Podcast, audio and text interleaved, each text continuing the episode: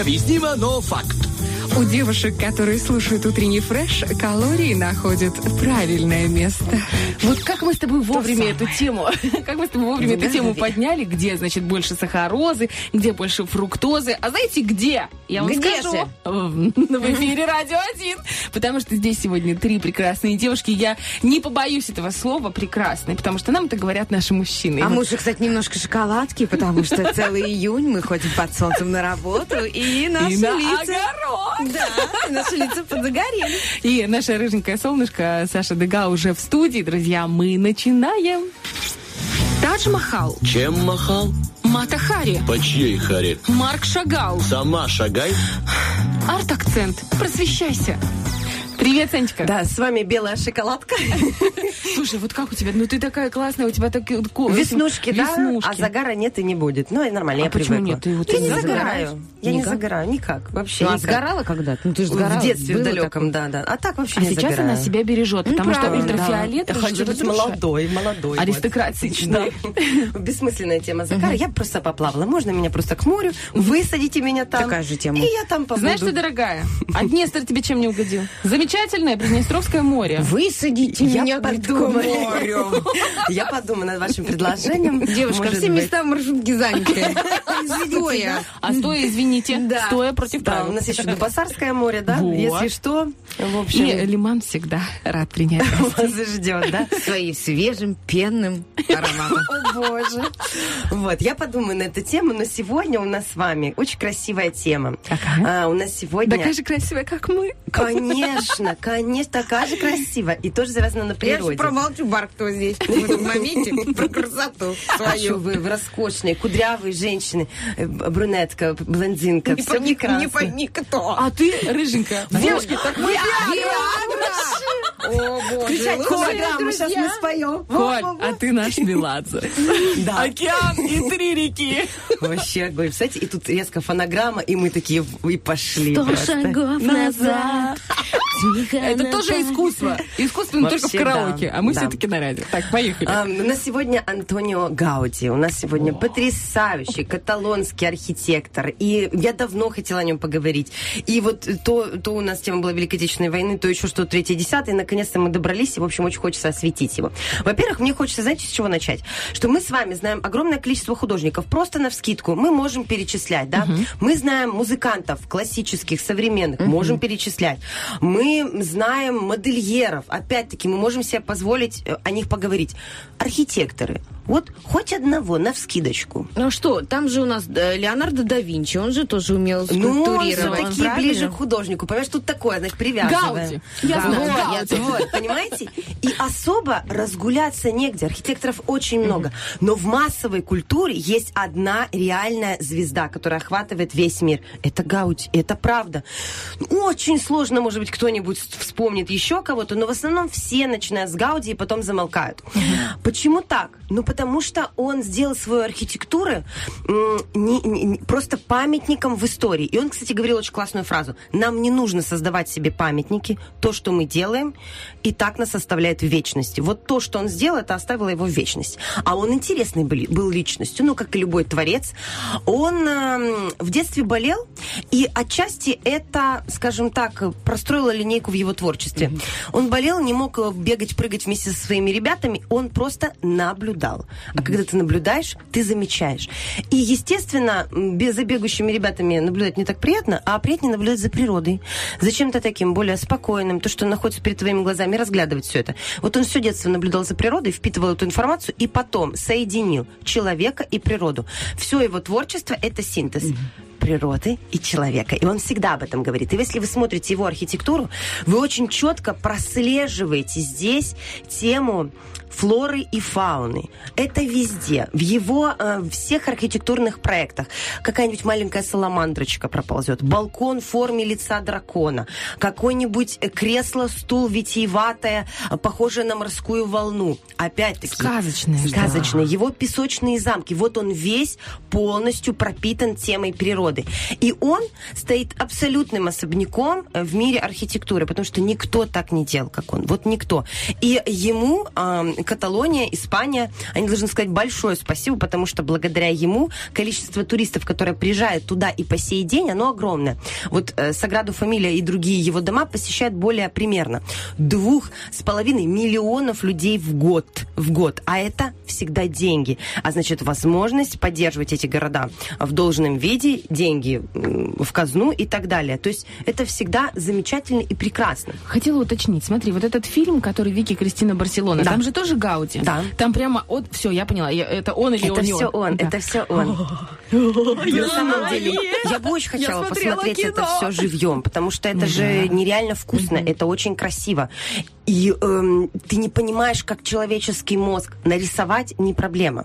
Нарисовать можно все, что угодно. Воплотить это. Рассчитать? Воплотить это в сложнейших материалах. Камень, бетон, керамика, стекло, металл. Это все нужно рассчитать. Многие говорили, что он был слабым рисовальщиком, что это были просто какие-то зарисовки, но он хорошо все умел просчитывать. На самом деле и рисовал он прекрасно. Есть целый музей, посвященный его рисункам, его разработкам, и там прекрасно видно, что он чувствовал текстуру, он просто не прорисовывал, как архитекторы, которые простраивают это на больших масштабах. Он, знаете, позволял себе какие-то, да, такие вещи более свободные. Держал линиями творить. информацию в голове. Да, я он так и понимаю, делал, он так и делал.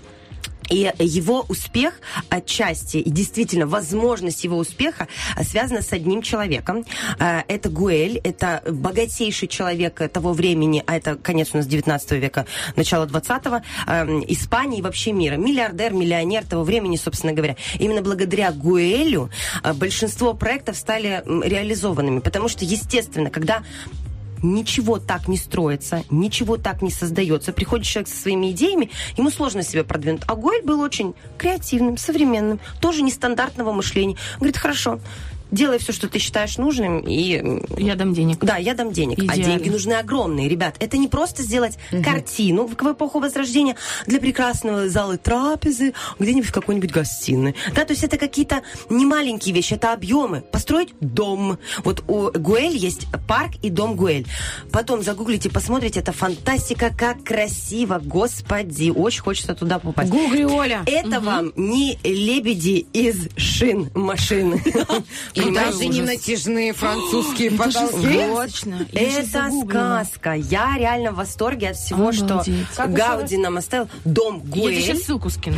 или парк Гуэль, либо э, дом Кальвет, либо дом Балио, дом Мила, э, Эль Капричус. Это все его проекты. Вообще, спасибо Барселоне за то, что она у нас есть. Потому что это фантастика. Это очень красиво. У него есть там дом костей, э, ну, в общем, это дом дракона. Все это придумано, раскрашено. Эти все мозаики складываются в какие-то витиеватые формы. Опять-таки, это эпоха Ой, модерна. а он сам вообще их симпатичный, девочки. А ну-ка, ну-ка, Гауди. ну-ка, подожди, Гауди. А ну, сейчас погуглю. А он ну, давайте я вас сразу расстрою. Давайте Что? так. В молодости он был классным таким, дэнди парнем, Симпотный, настоящий красавец, одевался по моде, со вкусом, общался с женщинами, все у него было хорошо. До определенного момента, когда он от всех этих мирских удовольствий отказывается и уходит, ну не в отшельники, но уходит в затворничество. И тогда он начинает создавать свой последний посмертный проект, он же по скриптум, и он же оставляет его в вечности, это точно. Называется он Саграда Фамилия. Или Храм Святого Семейства, который похож Песочный на замок, песочный замок. Это фантастика. Строится он и до сих пор, сейчас об этом я тоже пару слов скажу. Сам этот храм Саграда Фамилия, это его личная любовь и история с Богом. И он здесь тоже сочетает природу и человека. Никаких подобных храмов вы нигде в мире не найдете. Да, здесь можно с четкостью увидеть неоготику, здесь можно увидеть что-то от барокко, от неоклассицизма, но это абсолютно авторское прочтение, потому что он уже художник эпохи модерна. Там куча всяких деталей, и вообще сама возможность постройки этого храма могла бы ему быть не представлена. Изначально этот храм строился в 1882 году, как сейчас помню, вот, в прошлой жизни. Значит, э, он строился на отшибе города. Сейчас, естественно, это практически центр уже. А тогда это был отшиб, и это должен быть храм, куда должны были люди приходить, чтобы покаяться, иметь какое-то отношение к Богу, да. Эм, За городом и строил его другой архитектор. Этот архитектор отказывается от проекта ввиду того, что он не находит общего языка с заказчиками. И э, через год подключается к этой работе Гауди. Эм, Его проекты практически сразу были приняты, и они были абсолютно другими. А как, я не могу понять, если у него был такой необычный подход к архитектуре, как он находил столько единомышленников и спонсоров? Вот ты представляешь себе? наверное, повезло. Наверное, вот не зря о том, что он говорил, что у него есть какая-то связь с Богом, что это все, вот эта вот линейка связи Бога-человека, он даже простраивал высоту этого здания так, чтобы она не была выше горы, э, которая... Сейчас позор, не вспомню название горы, которая имеет отношение к Библии, вот, на которую поднимались. Голгофа? Нет, нет, другая. Не там, где Христа распяли, а одна из... Ну, давайте уже не будем закапывать меня. Не будем. Значит, он очень был глубоко религиозным человеком. Он, кстати, так никогда не женился, и у него нет детей. Его потомство — это его творчество, и вот оно осталось для нас в истории. И максимально все расписано. Единственное, что осталось из первоначального проекта, это крестообразная форма, да, вот заложенная внутри вообще всего этого проекта. Лишь форма креста.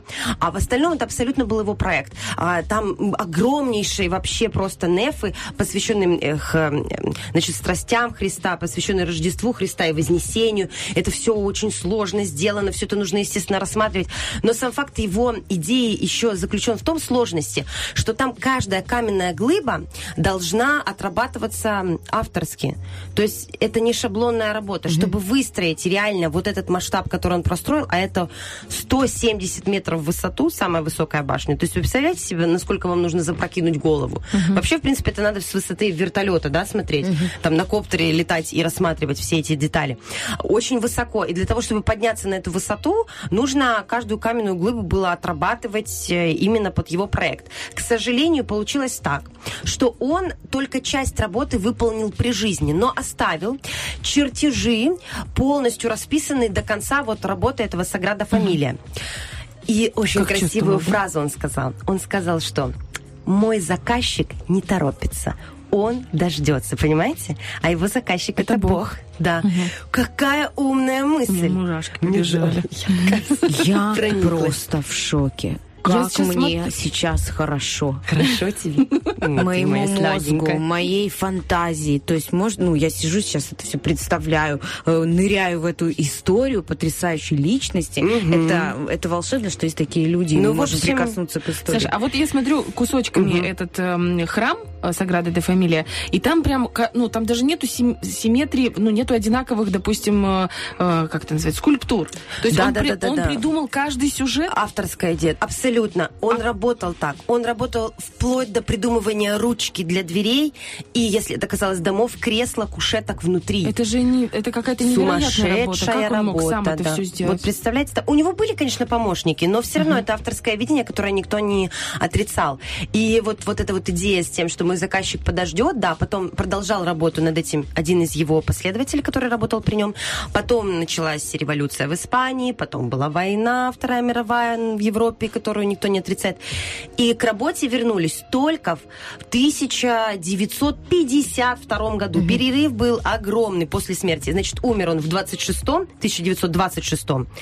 Чуть-чуть поработали, потом э, война, война, война, революции, и в 52-м, после большого перерыва, возвращаются к этой работе. Сейчас у нас какой с вами? 22-й год. год. Это Не около закончено. Это около 80 лет Да. шла стройка тогда. Тогда, и потом, потом И еще. еще не закончено. И вот смотрите, была идея такая, была идея, идея, конечно, глобальная. И еще важно, строительство а, этого проекта обеспечивается только за счет в- вложений частных, то есть на донаты.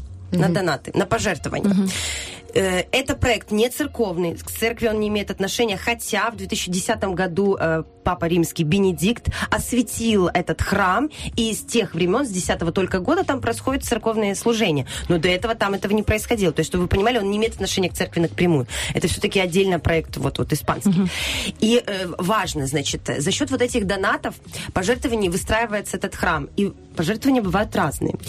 Туристы туда, естественно, вкладываются за счет билетов, да, кто-то просто кидает деньги. А есть очень богатые меценаты, которые могли себе позволить. И миллион долларов кто-то вложил, и 100 тысяч долларов. То есть за счет этого он и строится. И была идея, идея была, чтобы в 26 году, вот в нашем 26 году, 2026, наконец-то полностью все достроить и открыть уже весь проект полностью. А, это было бы столетие со дня смерти самого Гауди. Очень символично. Но, а, значит, как вы понимаете, за все это время архитекторов очень много поменялось. Один из них, э, Жорж Боннет, он скончался совсем недавно. Он над проектом работал более 25 лет. И, в общем, все поняли, что, скорее всего, это сместится либо на 30-й год, либо на 40-й. А там, если что, заказчик подождет, Подождет. как говорил Гауди. Обалдеть. Представляете себе? То есть это настолько м, большой долгострой. Говорили, жалуются все на средневековье, что там всегда были долгострои. Типа семейные поколения, подряды строили, строили 100 лет, 200 лет, строили, строили, строили эти го- готические роскошные храмы, которые с высокими нефами, нефами очень сложные. На самом деле, долгострой нашего времени это Саграда Фамилия. Когда закончится строительство, никто не знает. На самом деле, еще буквально 4 месяца назад я реально четко читала новости. В 26 году у нас грандиозные планы. И вот на прошлой неделе я читаю, что вот Боннет скончался, сложные технические возможности, очень сложно создать, грандиозный проект Гауди, великий, ля-ля-ля-ля-ля. Подождем. Подождем, сказали нам, ну мы с вами подождем, у нас А жизнь там уже длинная. кто достроил, там уже, наверное, за 200 лет ремонтировать что-то надо. Ну, скорее всего, да. Ну, Из этой это- серии тут достраиваем, тут Там уже обваливается. Ну, он, конечно, удивительный. Такое ощущение, что построенный из песка. Вот так и как- выглядит. И это фантастика. И там действительно каждый фрагмент это абсолютно э, такая ручная работа с применением, конечно же, э, электронных технологий, с применением компьютерной технологии. Но сам факт вот этого... Вы, вы чувствуете единение с природой? Вот я ощущаю, а внутри это ощущение волн, эти цвета, природные цвета, какие-то это волшебные. Все его дома это вот соединение фантазии, природы и человека. И то, что в нашем вире- мире вообще появился такой архитектор и заслуживает реально первенства э, в общемировом сознании, это потрясающе. И вот такие люди, они чаще всего одинокие. Вот вы понимаете, вы знаете, как он скончался? Я должна это сказать. Скажи. Ребят, булгаковская смерть. Он попал под трамвай. Да ты что? Да, Как в родной быть? Барселоне. И даже не сразу в больнице признали, что это был он.